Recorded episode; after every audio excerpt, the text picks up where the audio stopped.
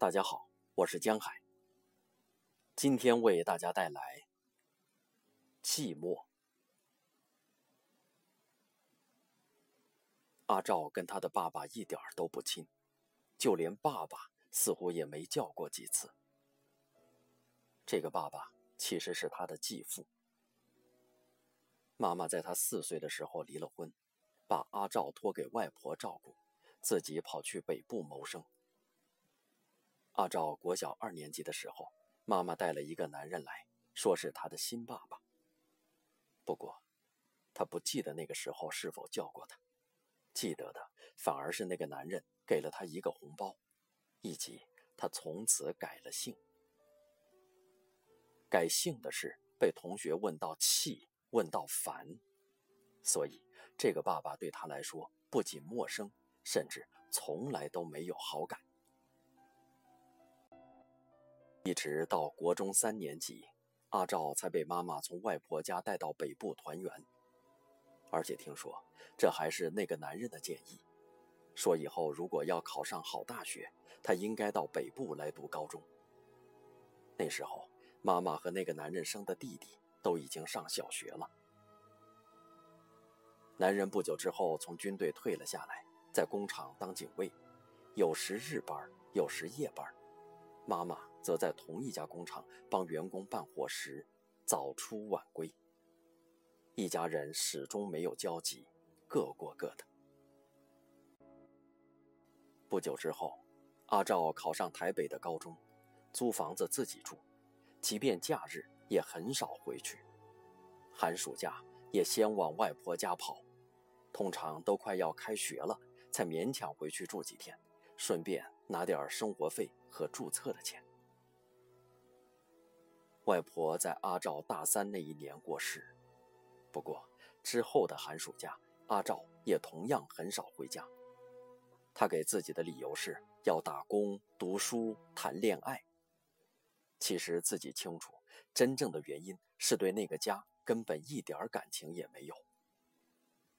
不过，不知道是不是亲生的儿子太不成才还是怎样，那个男人对待2个孩子有明显的差别待遇。比如跟儿子讲话总是粗声粗气，对阿赵则和颜悦色。过年给的红包永远阿赵的比较厚，儿子只要稍微的嘟囔一声，他就会大声说：“你平常拿的偷的难道还不够多吗？”阿赵大学毕业申请到美国学校的那一年，他从工厂退休。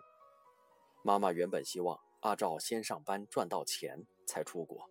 没想到他反而鼓励他说，念书就要趁年轻，一鼓作气，说他的退休金可以拿去用，不然最后说不定被那个王八蛋找各种理由拿去败光光啊。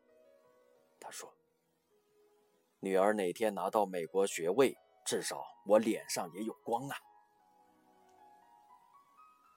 阿赵记得那天他跟他说，爸爸谢谢。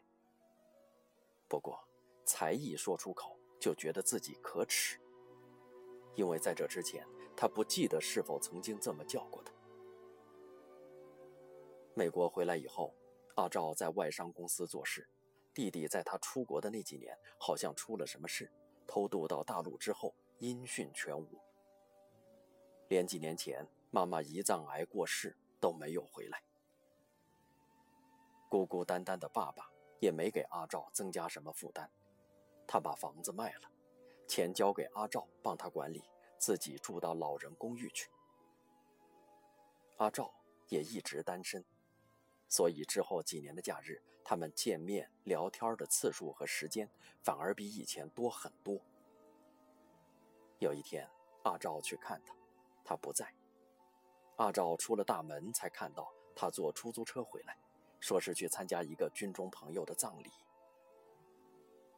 阿赵陪他走回房间的路上，他一直沉默着，最后才跟阿赵说，可不可以帮他买一个简单的相机，说他想帮几个朋友拍照，理由是今天老宋那张遗照真不像样。后来阿赵帮他买了，之后也忘了问他到底用了没，或者拍了什么。去年冬天，他过世了。阿照去整理他的遗物，东西不多，其中有一个大纸盒。阿照发现里头装着的是一大叠放大的照片和他买的那部照相机。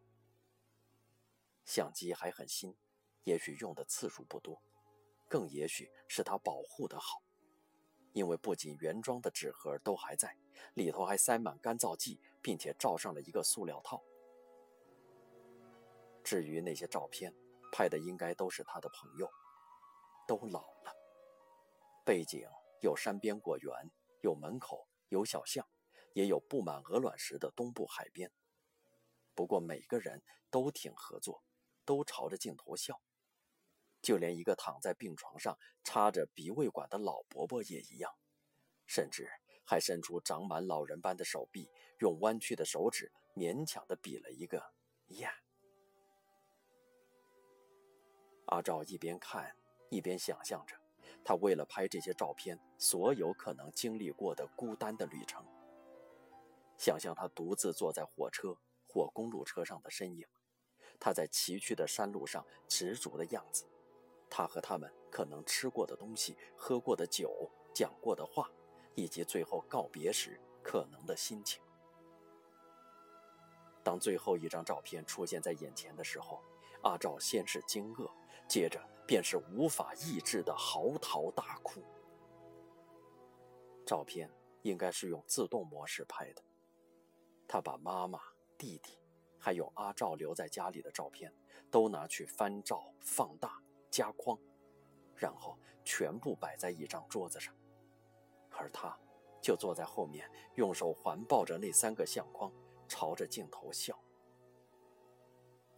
照片下边就像早年那些老照片的形式一般，印上了一行字，写着魏家和府团圆，民国98年秋。阿照说，那个时候他才了解那个男人那么深沉而无言的寂寞。